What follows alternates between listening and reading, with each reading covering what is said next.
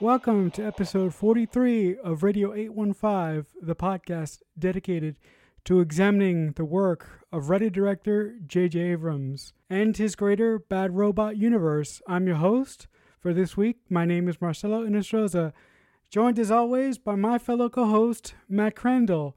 And on this edition of the show, we'll be talking about Lost, Season 2, episodes 20 through 22. So the first episode in that batch is the episode entitled two for the road. So, with all that being said and out of the way, Matt, what do you think of this particular episode? So, I really liked two for the road. This is starting the home stretch of season two. Stuff really starts to ramp up in these final episodes. The mythology, the character development, the action that we've been waiting for.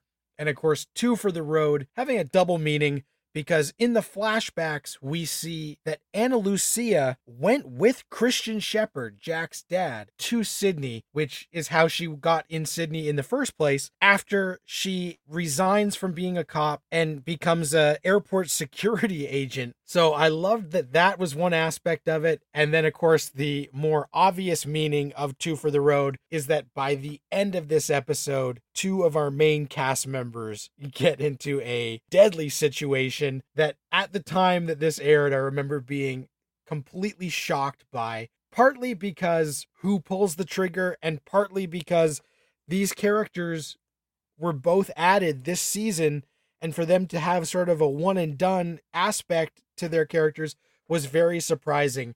Marcelo, did that catch you by surprise, or did you feel like they were building towards this? When I first saw this episode with my grandmother, this episode, like you, really floored the crap out of me. But I would have to say, in this particular rewatch, since I knew where we were going, I thought by the time that we got to this particular episode and what happened to two of our main cast members, I was really incensed and kind of pissed off. Now, you might think wait a minute, is he drunk? Because he's been bagging on Anna Lucille ever since she showed up. But like you said, Matt, a couple episodes ago, um, Michelle Rodriguez, for some reason, has been like a happy fungus on my brain.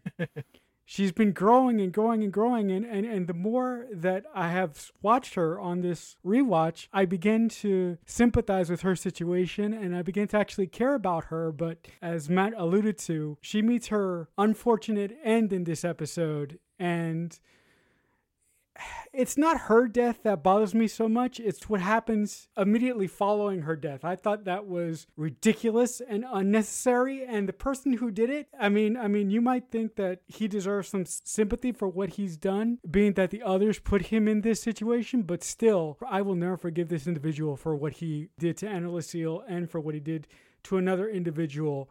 With all that being said, my favorite part of this particular episode, Two for the Road, would have to be the Christian Shephard flashback stuff. Because this might be surprising to you, Matt, but I really find myself connecting more and more with Christian Shephard throughout all these flashbacks that he's been in throughout uh, the, the course of the first two seasons of Lost. When we started this rewatch, I really detested Christian because I just thought that he was a bad father figure and he didn't give Jack the love that he deserved, as we've said on countless occasions. But I really think when his character is boiled down, I think that Christian is a tragic figure. And the one thing that I was most intrigued by with the flashbacks for this particular episode is that Christian and Ana Lucille go to like this trailer park and Christian starts banging on this door and we are led to believe that Christian has another family. So I was like, this is interesting. Where did this come from? Did the writers, you know, just put that little cog into Christian's story, like to be like a dangling carrot, or, or are they going to pay it off at some juncture moving forward? But I thought this episode was like taking a giant depression pill and not having a gun to shoot myself with because this episode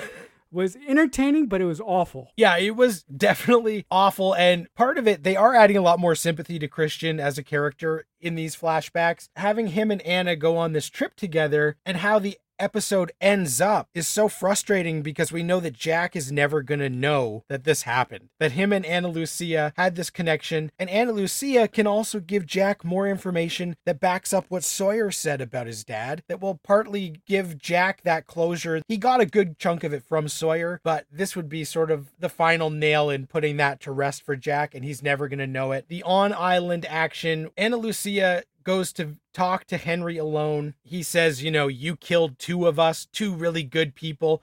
And then he tries to choke her out, and Locke saves her. People get hit on the head with sh- shit all the time on Lost. And this was another he knocks Henry out with his crutch. So I liked that she had a close call, which kind of starts to frame this episode as her swan song because she has a close call and Libby has a nice afternoon with Hurley, even though it's not the perfect afternoon that Hurley thought it should be. These are kind of TV tropes that they do throw in on many episodes that are going to be people's final episodes. They either have a perfect day or like a close call that you think they escaped and then they don't escape the next close call. And having Michael come back was cool at first. And then when we start to realize in those final moments that the others have gotten to Michael, this is all part of the scheme to get Walt back is he had to come back release Henry and infiltrate his group and that Ana Lucia and Libby are collateral damage again shows how laser focused on getting Walt back Michael is, but is also so infuriating that these characters just showed up on the island 20 episodes ago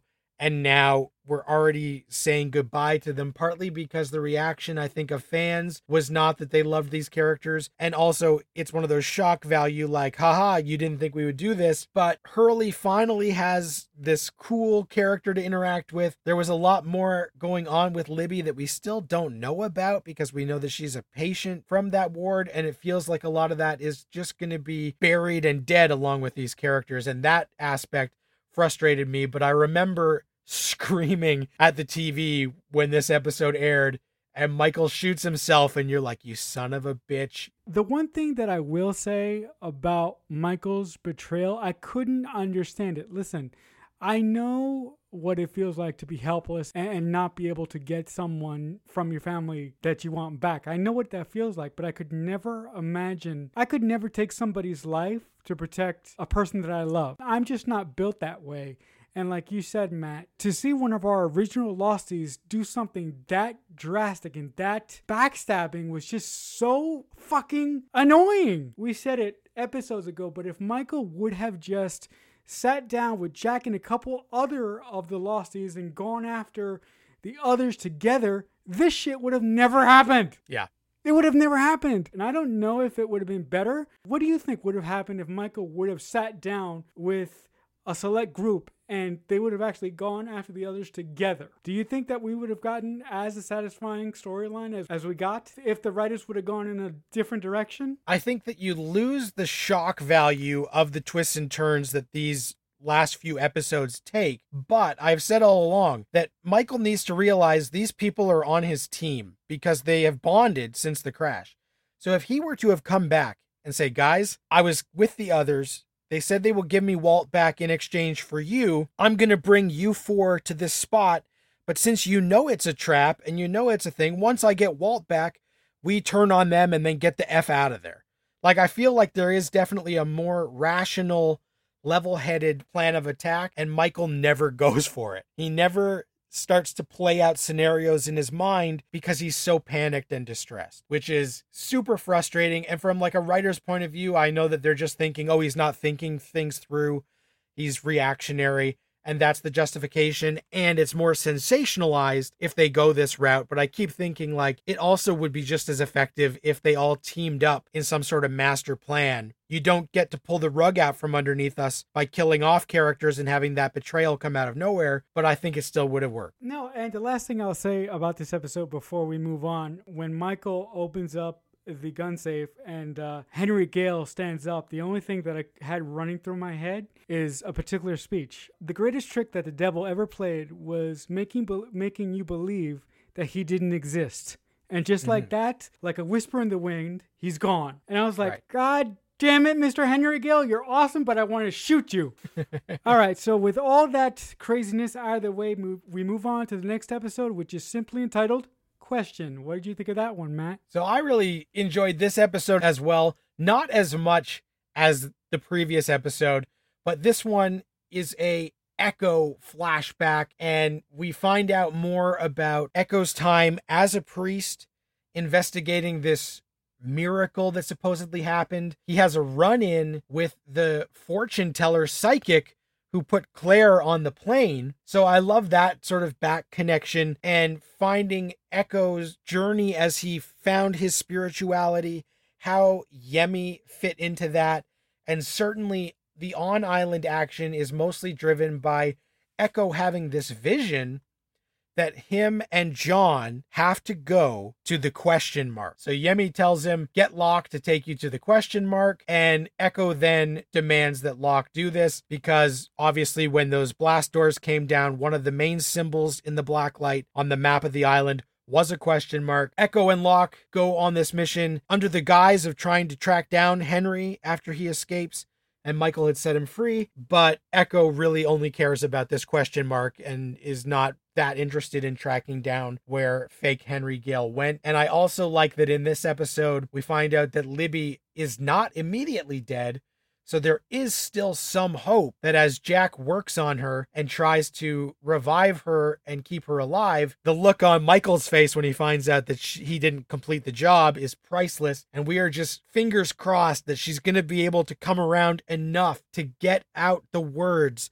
that she needs to. And of course, by the end of this episode, she almost does, but she doesn't get it all out before she takes her final breath. And it's one of those infuriating moments where you just wish that she had been able to rat Michael out so that we would be able to deal with this quickly instead of dragging on the dramatic irony that we know Michael killed them and the Losties think Michael is a victim in all this. I thought that this episode was wonderful for two reasons. I thought that this episode had an interesting religious tint to it. Uh, you've mentioned before that you don't like when Lost gets too metaphysical and too religious. So, based on that acumen that you mentioned in uh, uh, previously, what did you think of the religious overtones in this specific episode? You know what? I don't mind some of the religious symbolism. I feel like when they try and overlap that with the weird psycho supernatural, like Eko's visions, maybe being some sort of spiritual intervention, that's the kind of stuff I kind of push away a bit from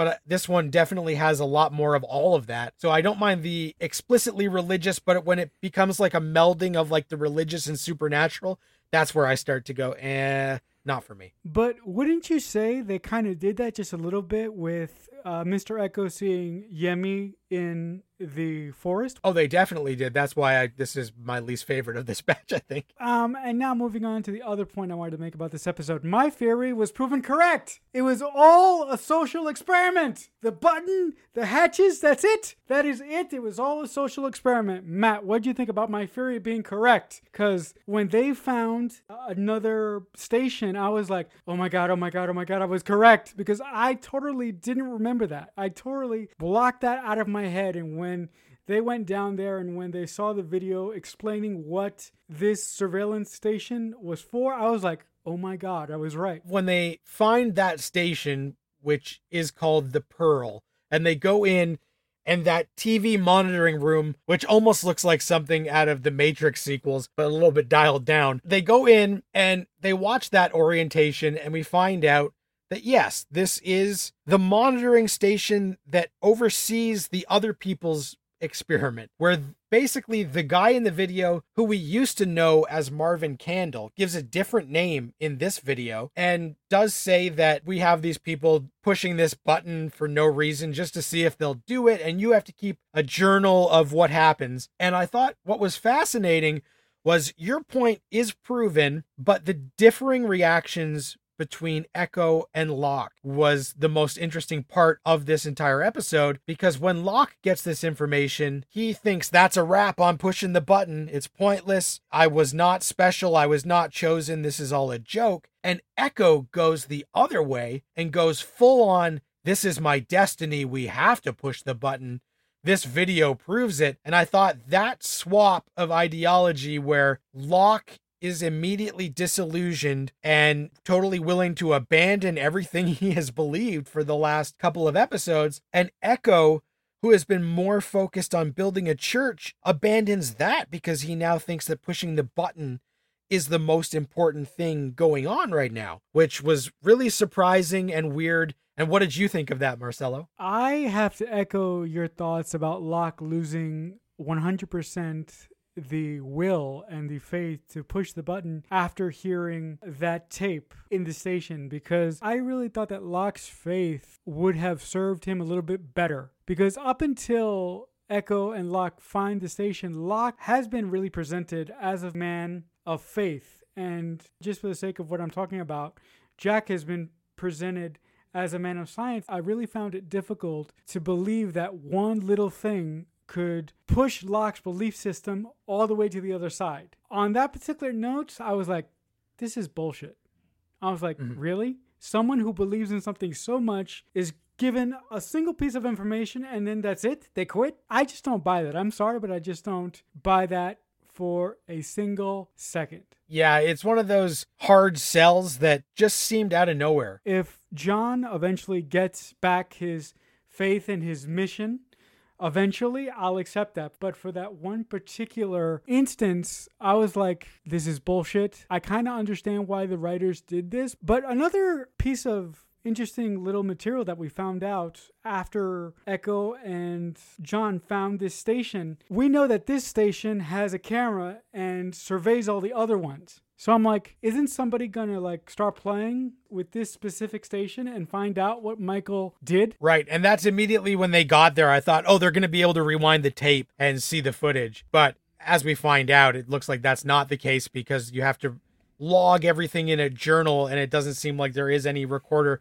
But that's immediately what I hoped was going to happen when they saw that there was all this surveillance. I also thought they were going to maybe look longer at the other TVs and eventually maybe see like another group of people somewhere that we've never met to sort of throw that into the mix and wonder where that station is. Because even though they have this rudimentary map that Locke is drawing from memory, we still don't know where all the stations are. But I did like that the weird stuff in this station with the pneumatic tubes and all of the terminals and the journals, it added a lot of cool, weird intrigue. And certainly by the end of this episode, you know, Locke is done with the hatch, Eko is full on with the hatch. But I have even more questions about what was the point of this experiment anyway? And can you take anything in this video that they watched as being true because it's saying, yeah, those other films were part of a social experiment, but is this video also part of the same experiment? Is there a greater thing at play still that we don't know about? I personally don't think that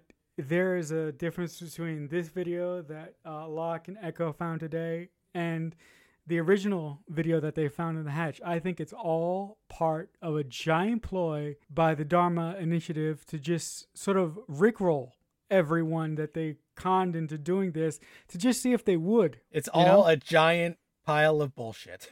Yeah, it's just a pile of crap. The other thing that I was wondering when they found all that equipment in the hatch surveilling all the other hatches on the island, I thought we were going to see somebody in particular by the name of Desmond. I'm like, where is that guy?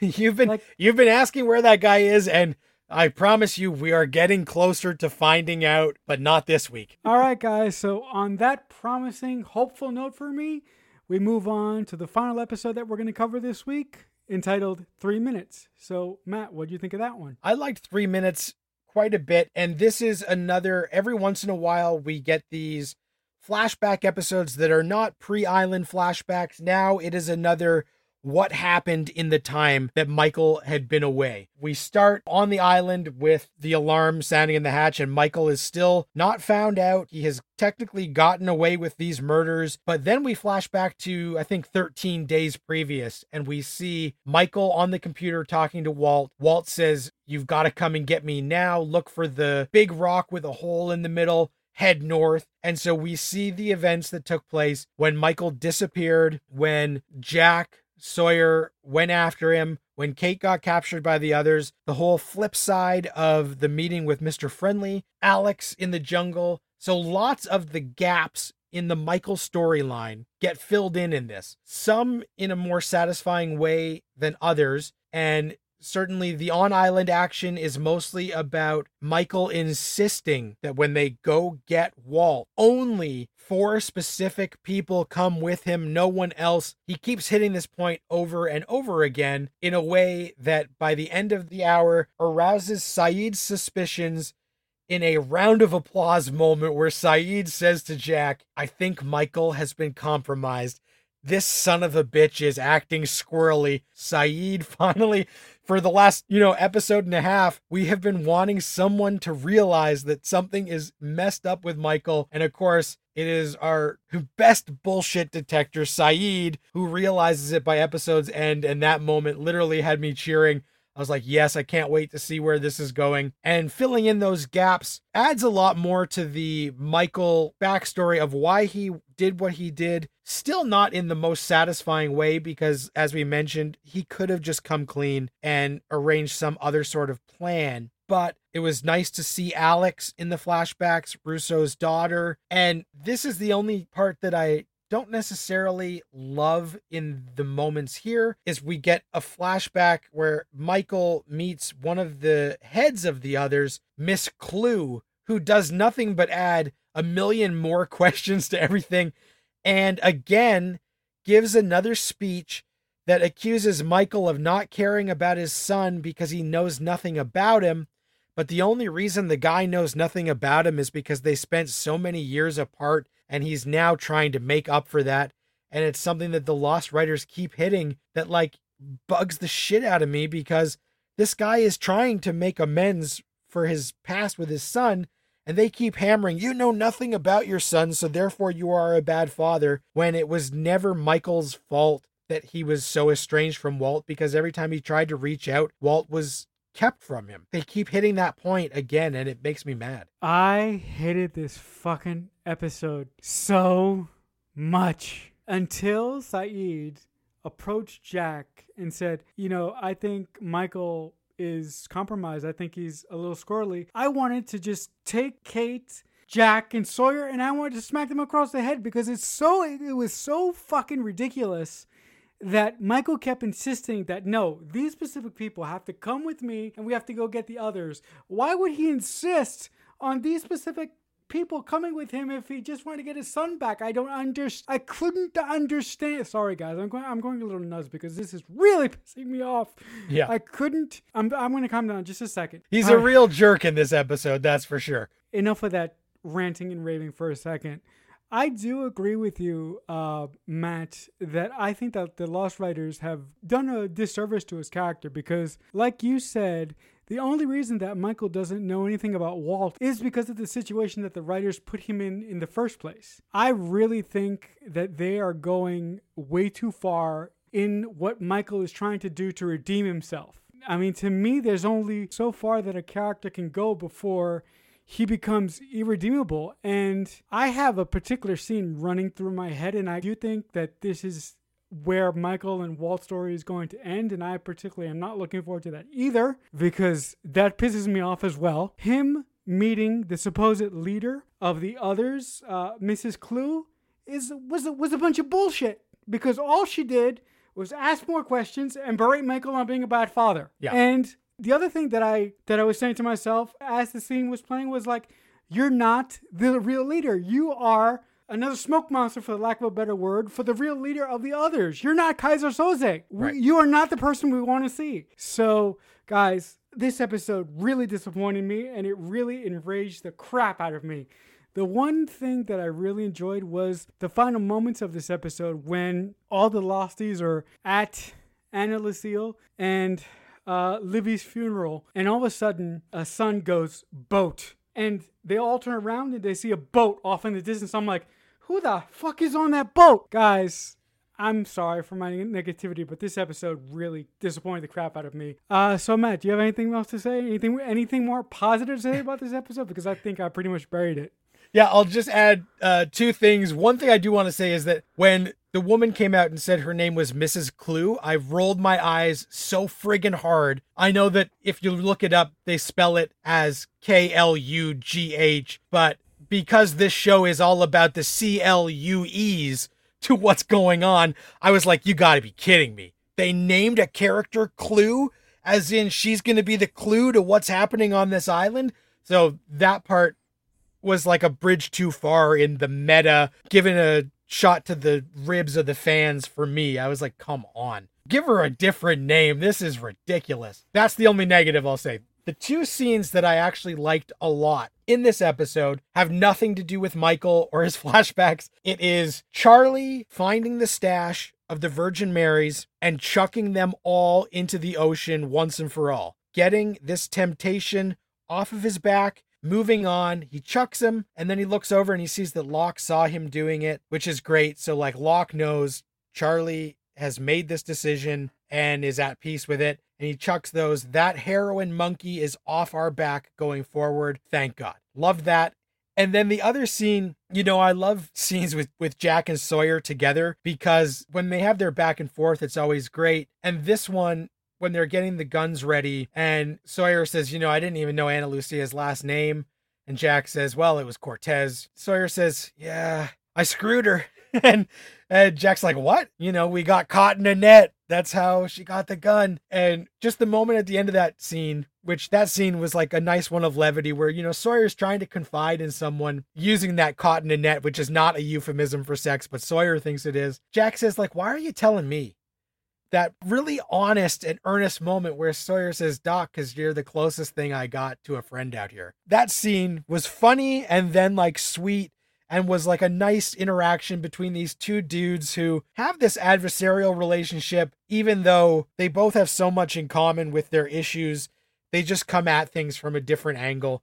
That I liked that moment before that awesome ending of boat, boat, and seeing that boat on the horizon and wondering who is on that boat and how are Sayid and Jack going to pull off this double cross, knowing that Michael is full of crap. All right, guys. So, on that positive note, I think uh, that's a wrap for this edition of Radio 815. Uh, listen, if you guys like anything that we do on this lovely podcast, you, if you guys want to get in contact with us, there are so many ways to do that. Uh, the first is you can email us at radio815 at AOL.com, or you can actually find us, JJ Universe 815 so, with all that being said and out of the way, Matt, if the good folks at home want to reach out to you and talk to you, what would be the best place for them to do so? The best place is on Twitter at Matt Crandall. And if you guys want to reach me, the best place to do that is also on Twitter. I'm at Creek Fanatic 88. As always, for my co-host Matt Crandall, my name is Marcelo Nestroza, saying we'll talk back soon.